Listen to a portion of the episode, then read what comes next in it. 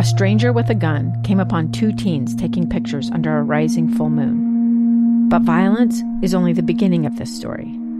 Sometimes I thought, there are no miracles. Yeah, there are, and this is a big one. I'm Amy Donaldson, and I've spent my career talking about how lives are undone by violence. The Letter is a podcast about how lives are remade. Follow The Letter at theletterpodcast.com or wherever you get your podcasts. Welcome back to Live Mic. I'm Lee Lonsberry, final segment of the program today. I'm broadcasting from my guest bedroom. That's all in an effort uh, here to practice what we've been preaching on these airwaves, and that is uh, practicing social distancing in the newsroom, we work in very close quarters. Uh, producer Amy and I were very close uh, to one another, along with the other producers that put this program together, as well as the other shows uh, and the other uh, the other folks gathering the news, bringing it all together putting it together in a format that you can understand and uh, and listen to on these airwaves. And if one of us were to get sick, uh, that would shut the whole place down. So, in an effort to continue in our ability to bring you these reports, to bring you these programs, uh, we are taking our own advice and that is uh, separating ourselves. And for the next little while, uh, we'll be broadcasting in this fashion. Uh, I'm going to ask for some of your patience because, as you've heard, certainly going through the, the program today, uh, some of the technology we're still sorting out. Uh, when I have folks on the phone, you can tell there are little bits of uh, pauses and gaps between our comments to one another. the technology here is catching up to our needs. And so we're going to continue to refine that, and we're doing it because it is important that we maintain the ability to broadcast. these airwaves, radio is a place where you should be able to count for all of the latest uh, breaking information uh, on not just this coronavirus and its impact on our lives and the economy and the whole world, uh, but everything when things happen, when they happen fast, uh, radio is a medium that you can count on to deliver that. And uh, in fact, uh, speaking of breaking news, as I was just now speaking to you, uh, I have some breaking news to deliver. This time uh, from the Utah County Health Department, they have announced that the first uh, Utah County resident uh, to test positive uh, for COVID 19. This coronavirus has been revealed. They announced today uh, that the first uh, case, that this case is uh, a result of local transmission in the community.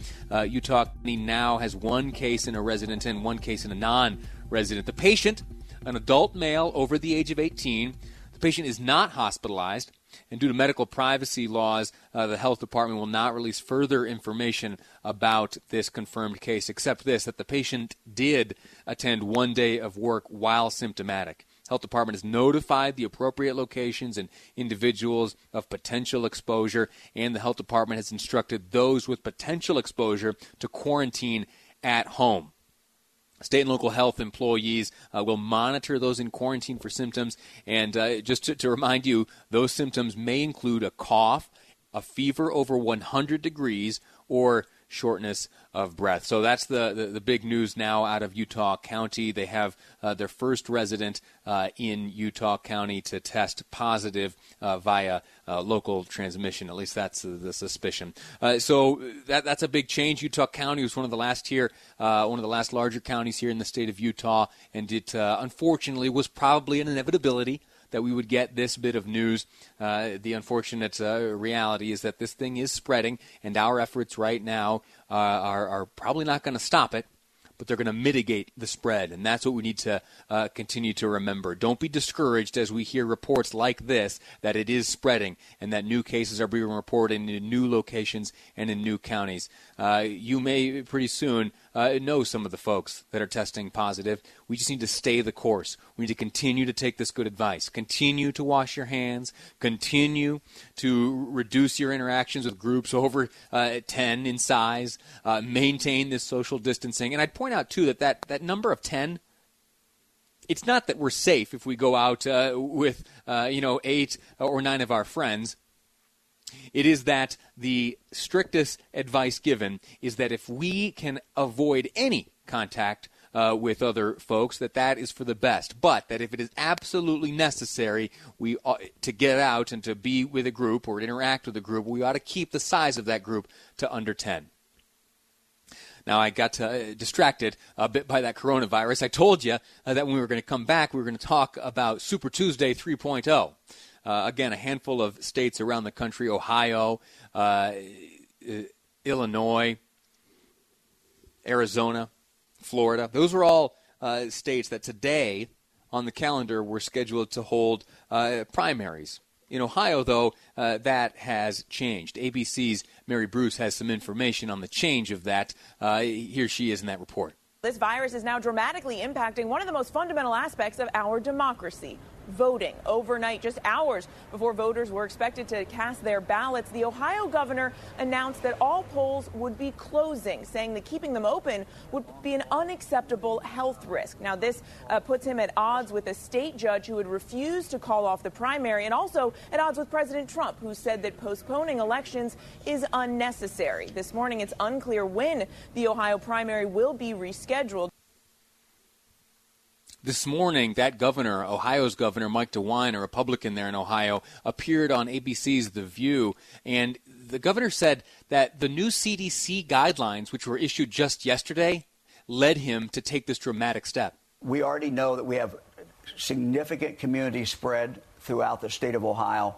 Uh, the, the, modelers who we have talked to, the people, experts who we have talked to, say that without any kind of intervention, we would have 40 to 70 percent of Ohioans who would will become infected. We're trying to slow that down. We're trying to spread it out.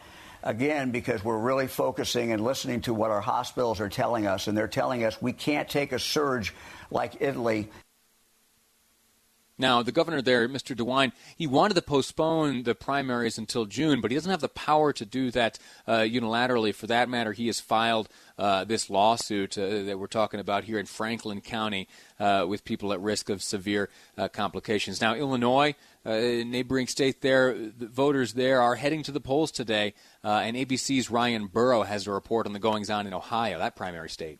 The morning voting numbers in Chicago are said to be extremely low, less than half of what officials are used to seeing on a typical primary day. Chicago Board of Elections spokesman James Allen says they did not see the usual morning rush. We suspect that's because there are so many voters at home, uh, perhaps with their children home from school and or working from home. He says they expressed concern to the governor's office about the safety of the election last week, but were told the election must go on. Ryan Burrow, ABC News, Chicago. Now, voting in the state of Illinois uh, is underway. Illinois, along with uh, at least two other states, is holding their primary uh, election today. However, due to the coronavirus, many of the locations in Illinois were shut down, and voters uh, had to move to other locations. ABC's Ryan Burrow continues uh, and spoke to a voter who finally cast their ballot after stopping at three different locations. How many different places did you go before you ended up here? Uh, my building had one, but then they canceled it because of the virus. The security guard knew nothing. He got a maintenance guy up. He said, I know nothing. Luckily, I had my voter card so I could see what precinct I was in and stuff, looked it up.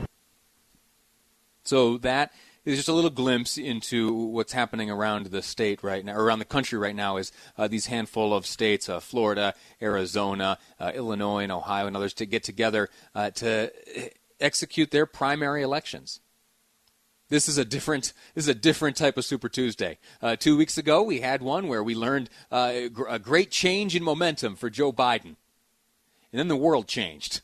Coronavirus reared its head and we got serious about combating it. And now it's impacting our elections. Tomorrow, you and I will get together and we'll go over all the details that came as a result of this Super Tuesday 3.0 after uh, it's been impacted so severely uh, by this coronavirus. That's it for today's program. Tomorrow, you and I will get back together. We'll discuss all the goings on. Uh, we'll try to look beyond coronavirus as we endure the new now.